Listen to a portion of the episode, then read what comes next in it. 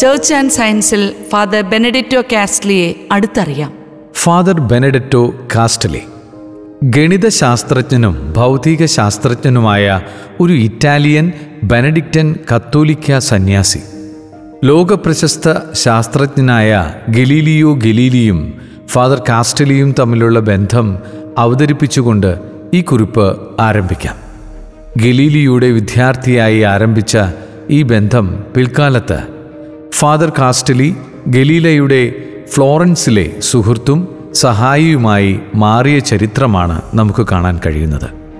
ആയിരത്തി അറുന്നൂറ്റി പതിമൂന്നിൽ പിസ സർവകലാശാലയിൽ ഗണിതശാസ്ത്ര പ്രൊഫസറായി അധ്യാപനം ആരംഭിച്ച ഫാദർ കാസ്റ്റലി ആയിരത്തി അറുന്നൂറ്റി ഇരുപത്തി എട്ടിൽ on the measurement of water currents പ്രസിദ്ധീകരിച്ചു. ഇത് ആധുനിക ഹൈഡ്രോളിക്സിന്റെ തുടക്കമായിട്ടാണ് കണക്കാക്കപ്പെടുന്നത്.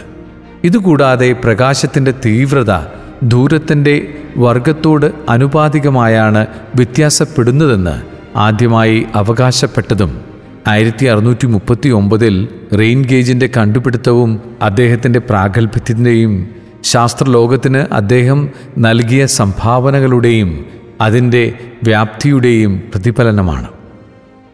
ബാരോമീറ്ററിന്റെ ഉപജ്ഞാതാവായ ഇവാഞ്ചലിസ്റ്റ ടൂറിസെല്ലിയുടെയും ബയോമെക്കാനിക്സിന്റെ പിതാവായ ജിയോവാനി അൽഫോൻസോ ബോറെല്ലിയുടെയും അധ്യാപകൻ എന്ന വിശേഷണം കൂടി ഫാദർ കാസ്റ്റലിന് സ്വന്തമായുണ്ട്.